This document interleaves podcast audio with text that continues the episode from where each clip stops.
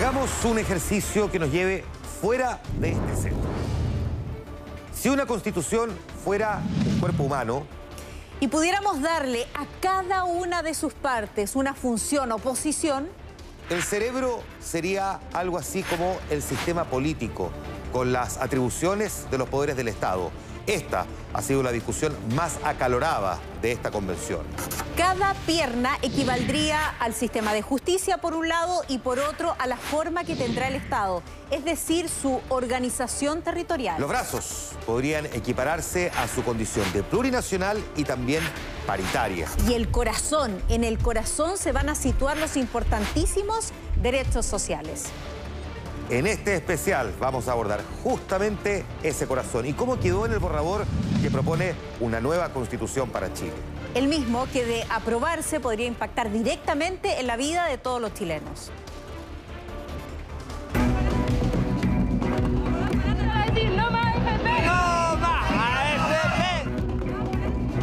En este país hoy actualmente las pensiones son miserables. Con las pensiones que están no sé cómo vamos a vivir en realidad. Mejorar las pensiones en Chile ha sido una de las principales demandas de la ciudadanía.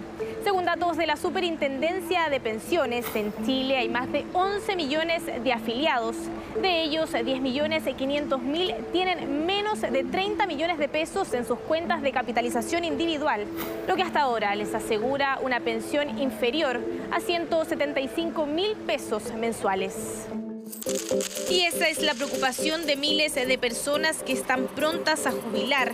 Pedro tiene 64 años, está al límite de ese proceso. Le angustia saber que en los próximos meses tendrá que ajustar su bolsillo a solo 180 mil pesos. Por eso, para él, dejar de trabajar no es una alternativa. Hay que seguir trabajando.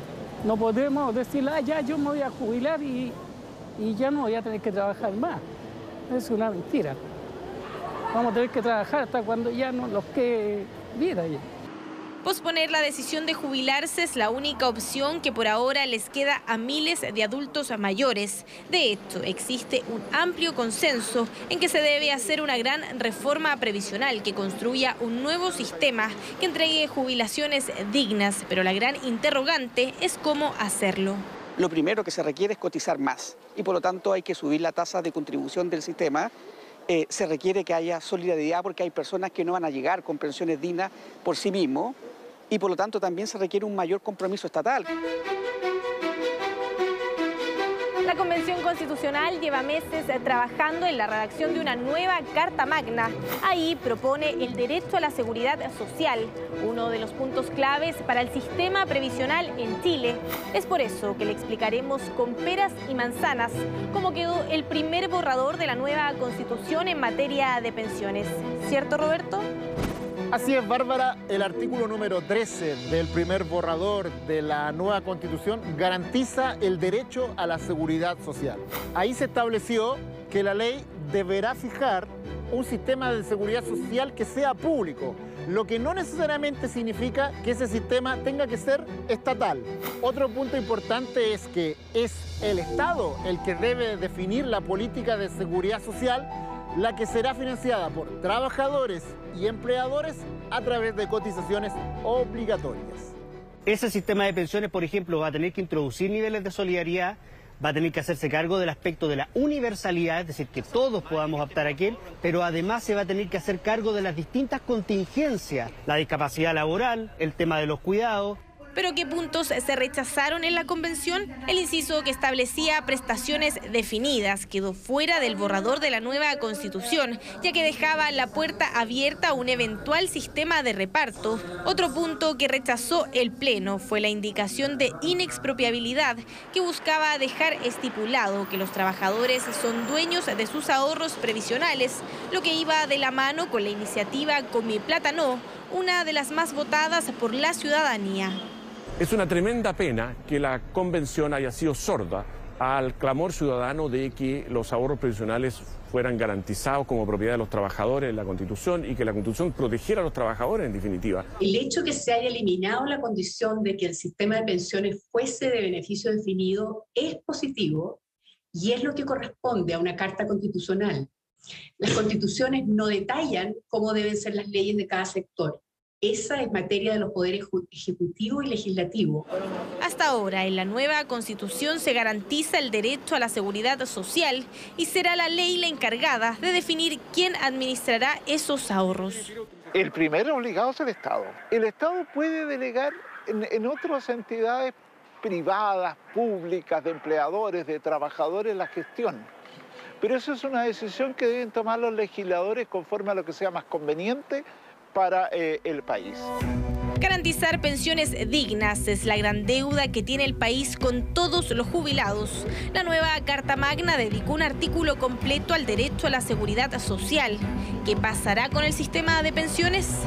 Modificarlo es algo que requiere tiempo, pero el primer paso se definirá en el plebiscito de salida el próximo 4 de septiembre. Bueno, hablemos de otro de los debates dentro, por supuesto, de esta convención y de la constitución que están redactando, o al menos el borrador que ahora tiene que ser armonizado. La salud, universal, público, integrado, es lo que se plantea como un nuevo sistema de salud para nuestro país. Sin embargo, genera preguntas, ¿no?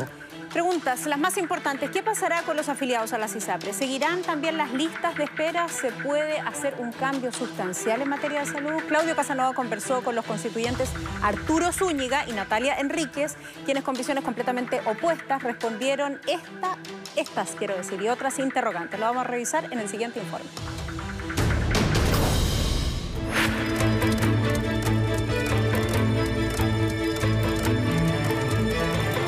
Son imágenes que se repiten desde que tenemos uso de razón.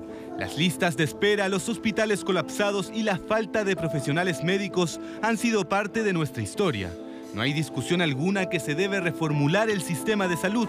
La gran pregunta es, ¿cómo hacerlo? La nueva constitución propone un sistema nacional de salud universal, público e integrado, bajo los principios como equidad, solidaridad, interculturalidad y no discriminación. Convocamos a dos convencionales para aclarar las dudas que surgen en torno al que podría ser el nuevo sistema de salud para Chile, visiones completamente opuestas y que frente a frente buscan dar respuestas a los ciudadanos. Hola, mi nombre es Carlos, soy afiliado de ISAPRE. Con los nuevos cambios ¿no cierto? que van a acontecer, voy a tener los mismos derechos que hoy día tengo con la entidad privada todos vamos a pertenecer a un solo sistema y los 3,4 millones de personas que pertenecen a UNISAPRE se pasarán a este sistema único de salud.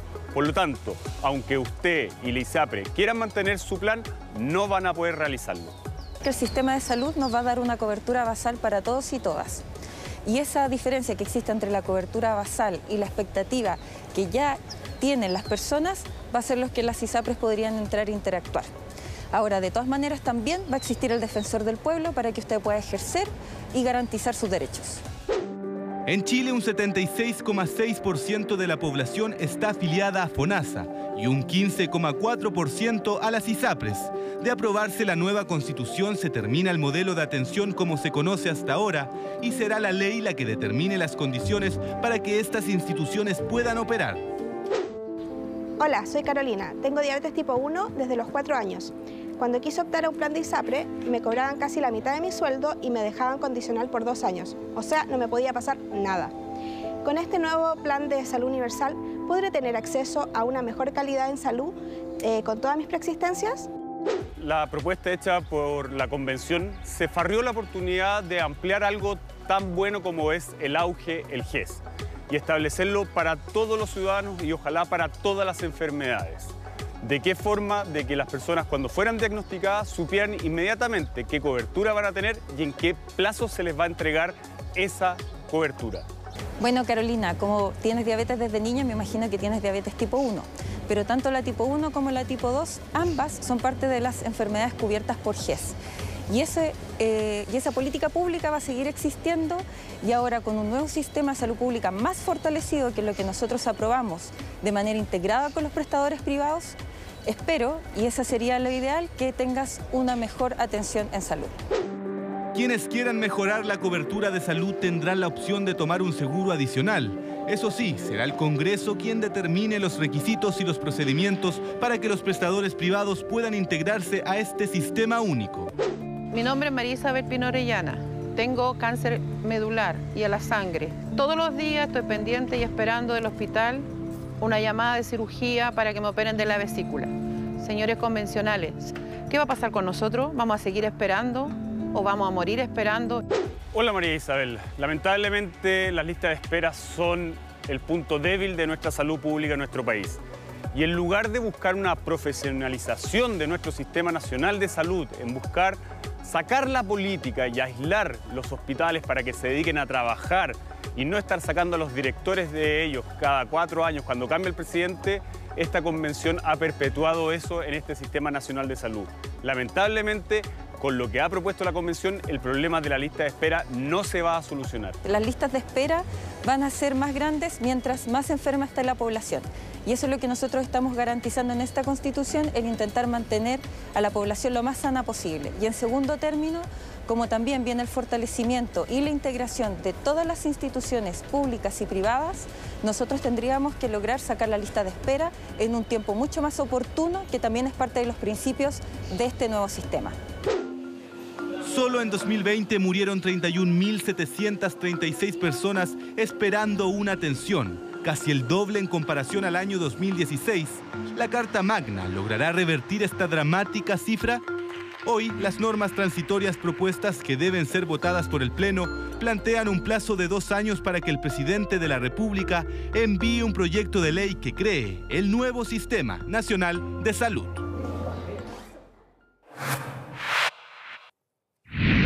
Buenos días, soy Kelly, soy de Tarapacá y quisiera saber qué dice el borrador de la Constitución sobre la, la libertad de enseñanza. Comprende la libertad de padres, madres, apoderados y apoderadas a elegir el tipo de educación de las personas a su cargo. Las y los profesores y educadores son titulares de la libertad de cátedra en el ejercicio de sus funciones bueno, la opinión de la gente también y nos vamos complementando con información, pero volvemos al norte del país. Nuestra compañera Natacha Kienart se encuentra en este lugar y con ella queremos conversar ahora. Tiene además un entrevistado, Natacha. Hola, ¿qué tal? Nos volvemos a reencontrar. Ahora estoy con el vicepresidente de la convención, Gaspar Domínguez, para ir abordando ciertas temáticas con más profundidad. Muchísimas gracias por estar acá con nosotros esta noche. Buenas noches, Natacha, y buenas noches allá en el estudio. Bueno, primero que todo, eh, preguntarle sobre qué viene ahora en adelante con el tema de la convención. Quedan 50 días de trabajo y ya sabemos que este borrador se ha entregado a tres comisiones que son realmente importantes y ya marcan esta recta final, ¿no? Así es, entramos en la recta final donde funcionarán tres comisiones en paralelo. Por una parte, la comisión de preámbulo, que es la comisión que debe hacer la introducción o el preámbulo que va al principio, el texto que va a introducirnos en la Constitución la Comisión de Normas Transitorias, que es la comisión que debe establecer las normas que nos van a dar la certeza sobre cómo vamos a transitar de la vieja a la nueva Constitución, los tiempos, los plazos y la forma. Y la Comisión de Armonización, que va a tomar todas las normas que ya fueron aprobadas y están en el borrador y las va a ordenar, reordenar para tener un texto armónico y jurídicamente correcto.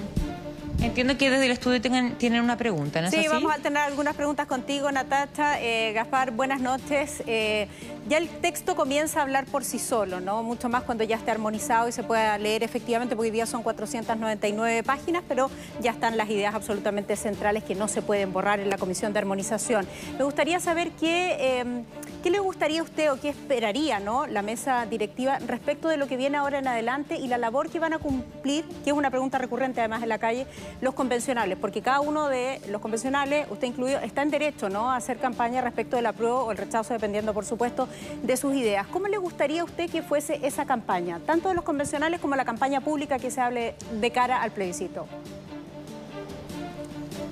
Bueno, estamos frente a una de las elecciones probablemente más relevantes que hemos tenido en las últimas décadas en nuestro país y en ese sentido lo que yo esperaría es que tengamos la altura republicana como para poder poner argumentos sobre la mesa, poder discutir en base a los elementos reales que están presentes en el texto constitucional para que las personas puedan escuchar, hacerse su opinión y votar con conocimiento de causa. Hemos visto lamentablemente que en el mundo cada vez más las campañas políticas se basan muchas veces en producir miedo por la opción contraria más que en dar los argumentos favorables de la propia opción. Y eso es un fenómeno internacional, lo hemos visto en Brasil con Bolsonaro, con Trump en Estados Unidos, con Le Pen en Francia, con el Brexit en Reino Unido, y espero que en Chile tengamos la capacidad de poner un debate con altura de miras, con los argumentos sobre la mesa. Coincidirá entonces con, eh, conmigo, eh, convencional, que decir también que votar a prueba solo para terminar con la Constitución de 1980 y seguir como estamos y con todos los problemas también de alguna manera podría ser interpretado como una especie de campaña del miedo, que básicamente lo que uno esperaría de los convencionales, más allá de una cuestión simbólica, es que se ponga sobre la mesa el por qué esta Constitución es mejor que la que tenemos. Así es, yo comparto contigo, no podemos decir simplemente para eliminar la anterior, sino más bien debiéramos decir, bueno, porque en términos de salud, de vivienda, de régimen político, que la gente pueda sopesar si les cree que es mejor o peor y de esta manera poder formarnos una convicción profunda, pero sobre todo con argumentos sobre la mesa. Déjeme Eh, Acá tenemos, les quiero mostrar este borrador de la nueva constitución. Sí, te escucho, Juan Manuel. Sí, solamente y cortito, eh, Gaspar, mientras vamos eh, mostrando que es ese, borrador, ese- ¿no? de nuestra nueva constitución. ese borrador de la, de, la, de la nueva constitución, que todavía falta la armonización, ¿no? Una última cosa que también es muy importante, Gaspar, que me imagino que ustedes lo van a comunicar, los convencionales tendrán que comunicarlo. Hay muchas cosas que van a tener que escribir el Parlamento. Hay casilleros vacíos, por decirlo así, que deliberadamente algunos quedaron de esa manera para que el Congreso complete una, una determinada norma con, con sus artículos y algunos incisos, pero otros que faltan. Otros que ustedes no alcanzaron tampoco a escribir y que será labor del Congreso. Por lo tanto, aquí se cruza un poder constituido con el trabajo de un poder constituyente. ¿Cuál no alcanzamos a escribir? No, no, no, está bien. Digo, pero muchos de los debates ustedes Tengo una decidieron... pregunta yo a ok, ti. Yo, porque yo diría más bien que hubo decisiones que se tomaron. Usted va a decir que tuvieron tiempo para discutirlo todo, porque varios convencionales constituyentes de su propio sector se han quejado precisamente de eso, de que les faltó tiempo y que en algunos casos tuvieron que aprobar normas apurados en dos minutos. Bueno, no el caso mío, tampoco el del colectivo del cual yo represento, que es Independiente Nueva Constitución. Aquí más bien hubo una deliberación donde se pusieron temas sobre la mesa y se votaron. Y por cierto, como todas las constituciones del mundo, se toman los aspectos generales porque no son programas de gobierno. Y más bien la democracia, con los parlamentos, los presidentes deben ir diseñando. Por ejemplo, hablemos de salud. La constitución actual en salud dice las personas tendrán derecho a elegir sistema público o privado nada más. Y a través de leyes o decretos con fuerza de ley aparecen la ISAPRE, FONASA, se establecen las cotizaciones y se, y se produce y se organiza el sistema de salud. Esto no es distinto, están los lineamientos generales para que la democracia pueda instalarse ocupando esto como marco general. Muy bien, Natacha. Bien. Sí, eh, les quería mostrar el borrador porque sabemos que ya tiene 499 artículos, ¿cierto? Y sabemos también que hay tres comisiones que van a comenzar con su trabajo. Hay un debate entre los convencionales en relación a si es que en ciertas comisiones como la administración se van a poder incluir ciertos temas que han sido rechazados en el pleno anteriormente. ¿Cómo va a ser eso finalmente, vicepresidente? Sí, eso ha sido un debate muy relevante la Comisión de Armonización tiene la atribución de poder corregir aspectos de redacción, estilo, ortografía y además, dice el reglamento literalmente, poder superar o proponer elementos para superar eventuales contradicciones. Y hay algunas contradicciones que ya hemos identificado en el texto. Por ejemplo, una comisión aprobó que ante una reclamación de nacionalidad las personas pueden eh, asistir a la Corte Suprema. Y al mismo tiempo otra norma de otra comisión dice que las acciones de amparo, los actuales recursos de protección, pueden hacerse también para reclamar nacionalidad, pero en tribunales de instancia o tribunales ordinarios. Entonces eso, por ejemplo, que es una contradicción, porque en una parte se dice que es con la Corte de Apelaciones y en otra parte, en tribunal ordinario, la comisión tendrá que proponer algo que en el Perfecto. fondo es de fondo, no es solo de redacción. Ahora, ¿existe la atribución de escribir cosas que no están contenidas? Esa atribución hoy día no está contenida en las atribuciones que tiene la Comisión de Armonización. Perfecto. Vicepresidente Gaspar Domínguez, muchísimas gracias por su tiempo. Que esté muy Muchísimas bien. gracias, vicepresidente Gaspar eh, Domínguez. Y muchas gracias, Natacha Keller, que vamos a volver contigo en un eh, momento más. Solo voy contigo. Bien, eh, cuando cada uno de nosotros votó por un convencional, le entregó un mandato para escribir una constitución acorde a las ideas que ellos presentaban. ¿Quieren saber cómo votaron aquellos que ustedes eligieron? Bien, Mega Investiga hizo un trabajo muy interesante, analizó los votos de los 154 convencionales que redactaron el borrador de la constitución para que ustedes puedan ver cuáles son sus posiciones, las más importantes y las, posiciones, quiero decir, en temas clave. Los detalles, por supuesto, están en nuestro sitio web meganoticias.c.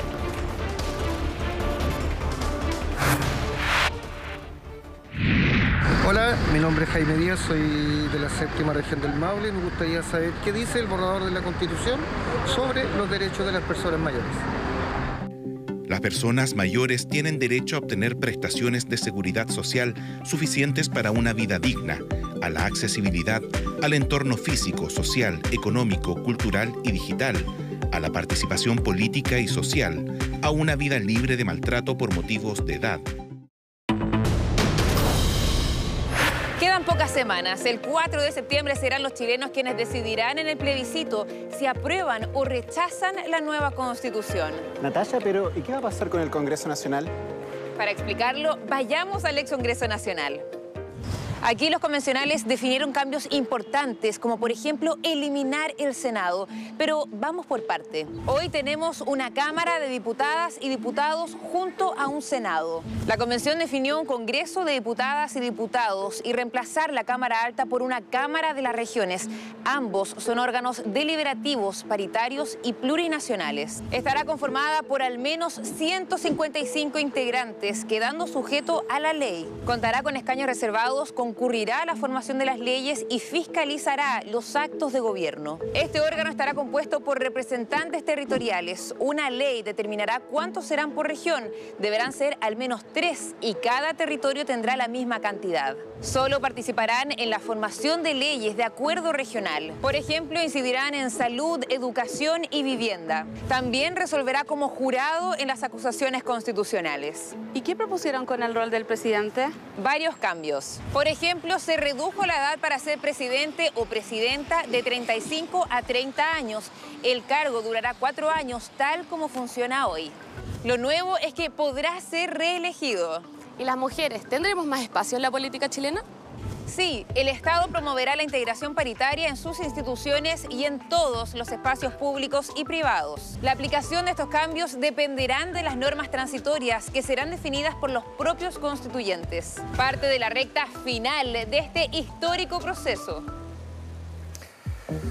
Seguimos adelante y conversamos ahora con eh, Mauricio Morales para profundizar en algunas de las cosas que nos mostraba también en esta cápsula nuestra compañera Natacha Kennard. Mauricio, ¿cómo estás? Buenas noches. Hola, ¿qué tal? Buenas noches. Buenas noches, Mauricio. ¿Qué tal? Venga para acá, no seas ¿Sí? hombre. Aquí. No, Mauricio ya está así. ¿Te la liste completa? Completísima, sí. Completísima. No te las has aprendido de memoria todavía. Todavía Mira. no, es muy larga. es demasiado larga. Queremos verla contigo. ¿Es la más larga del mundo? Eh, no es la más larga del mundo, pero sí está dentro de, lo- de las constituciones que tienen el número de Pero la más extensa de la historia de Chile. Pero la más lejos, la más extensa de la historia de Chile. La constitución del 80 tenía cerca de 25.000, esta tiene cerca de 50.000. Hablemos un poquitito de la figura del Palabras. presidente de la República. Recordemos que se habla de una presidencia atenuada. Sí, vamos con eso, vamos con eso primero. Presidencialismo atenuado es bien discutible desde el minuto en que el presidente tiene la posibilidad de reelegirse. En segundo lugar, si bien el Congreso va a tener un mayor volumen de atribuciones, por ejemplo, manejar urgencias legislativas, de todas maneras el presidente sigue siendo el principal legislador.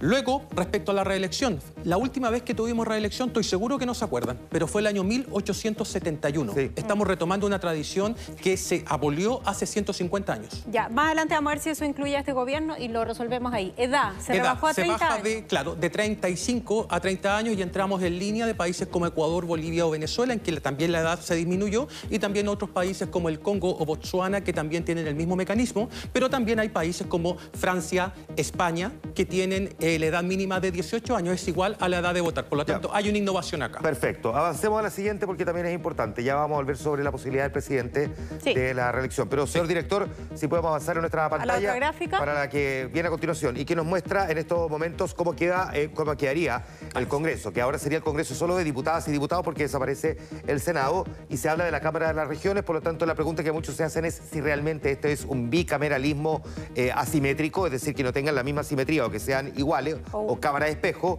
o en realidad, como lo hemos conversado antes, Mauricio, en nuestra radio infinita, si en realidad este es un, un parlamento unicameral encubierto. Sí, en términos formales es bicameralismo porque tenemos un Congreso de diputadas y diputadas y una Cámara de las Regiones, pero es asimétrico desde el minuto en que la Cámara de las Regiones tiene un volumen de atribuciones muy acotadas, fundamentalmente a materias de acuerdo regional, salvo cuestiones asociadas a la ley de presupuesto, votaciones populares y escrutinios y reforma constitucional, pero en caso, por ejemplo, de que hubiese un proyecto relativo a pensiones, ese proyecto solamente podría ser revisado en el Congreso de Diputadas y Diputados. Con menos quórums. Con menos quórums. solamente de mayoría. Claro. La Cámara de las Regiones en ese caso no tendría absolutamente ninguna injerencia. Solo algo a destacar. Eh, ¿Es efectivo que se le otorga más poder a las regiones en la práctica? En, En lo la que se puede legislar. Sí, en la práctica tenemos una Cámara que está orientada fundamentalmente a asuntos regionales. De hecho, las asambleas regionales que se van a formar en reemplazo de los consejos regionales que hoy día constituyen las regiones que asesoran al, al gobernador en su tarea,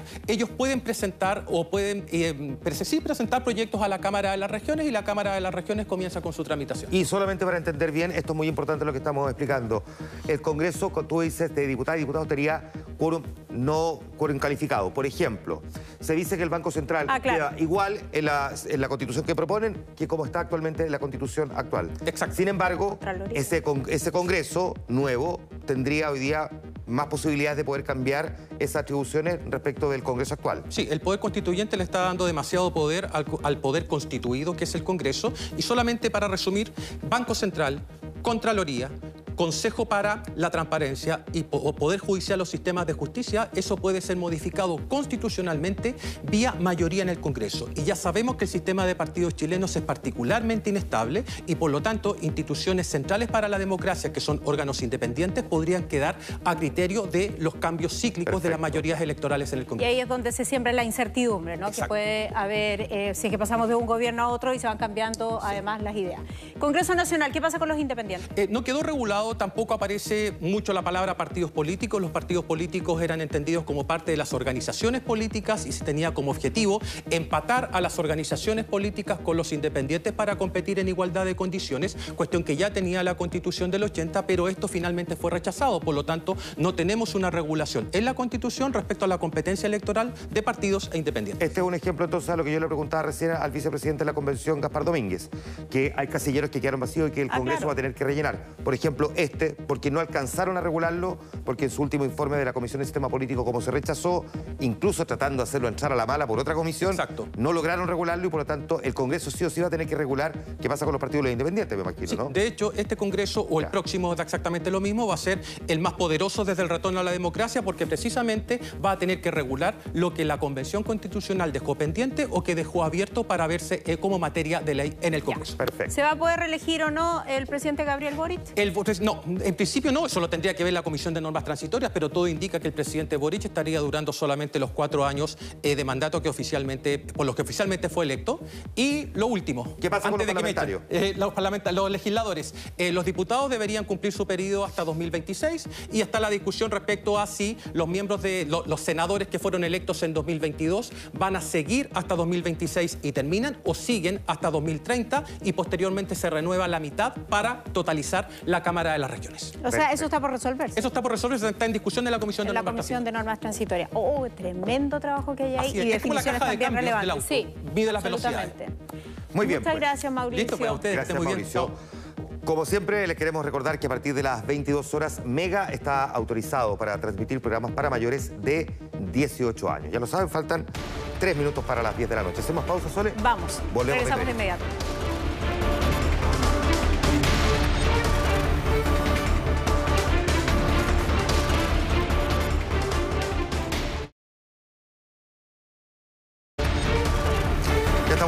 Regreso. Bueno, sabemos que el próximo 4 de julio la convención va a cumplir un año exacto desde su instalación. Bueno, y en este tiempo hemos vivido y visto variadas instancias ¿no? que quedarán grabadas en la historia. Esto es parte de los momentos constituyentes. Nos vemos.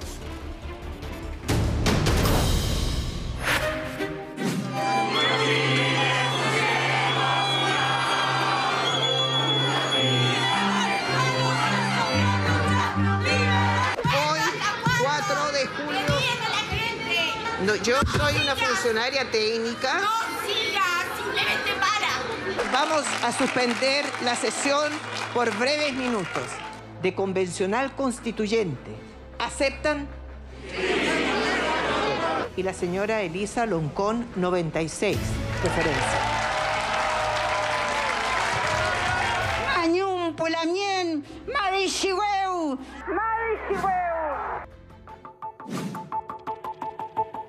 O que los perdáis los dos. Pero ¿qué vamos a hacer al respecto? ¿Nos vamos a quedar en la casa? No te podéis pensionar, no te podéis enfermar. Contarles que yo mentí sobre mi diagnóstico. No tengo cáncer. No tengo cáncer.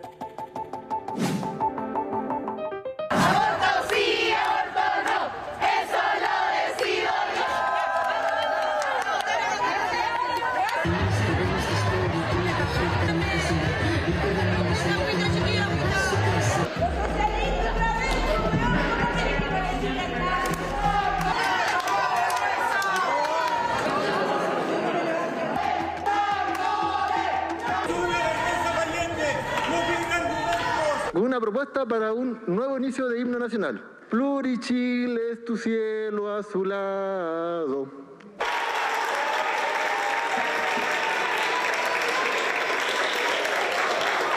Hoy día dimos un paso de democracia, un paso para la paz, un paso para la paz. Hemos logrado, lo hemos conseguido, nuestros problemas se van a resolver.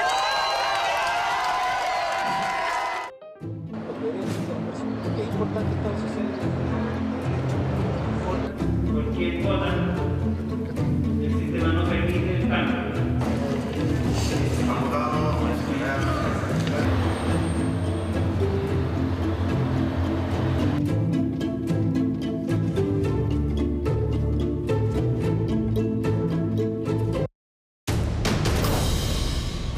El domingo 4 de septiembre va a ser un día trascendental para el destino de Chile. Ese día se vota. Después de 12 meses de trabajo seremos al menos 15 millones de electores los que tendremos que tomar una decisión. ¿Aprobar o rechazar? ¿Vas a ir a votar al plebiscito de salida? Sí. Sí. ¿Sí? Sí. Sí, voy a ir, ¿no? Mucho cuidado con eso porque ahora el voto es obligatorio. Y no solo eso.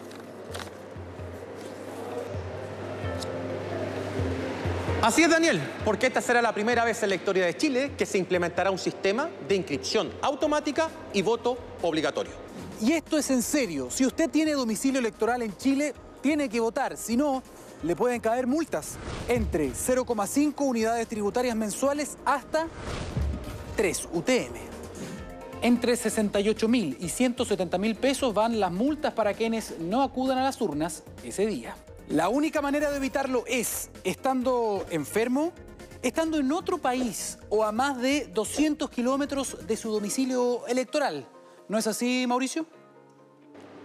Exactamente, Daniel, pero debemos subrayar algo muy importante. Todas estas excepciones deben ser acreditadas frente a un juez competente, tal y cual lo señala el artículo que regula el plebiscito de salida. 14.959.956 personas. Ese fue el último padrón para las últimas elecciones presidenciales. Ese va a ser el desde. Al menos 15 millones de personas van a tener la decisión si se aprueba o se rechaza.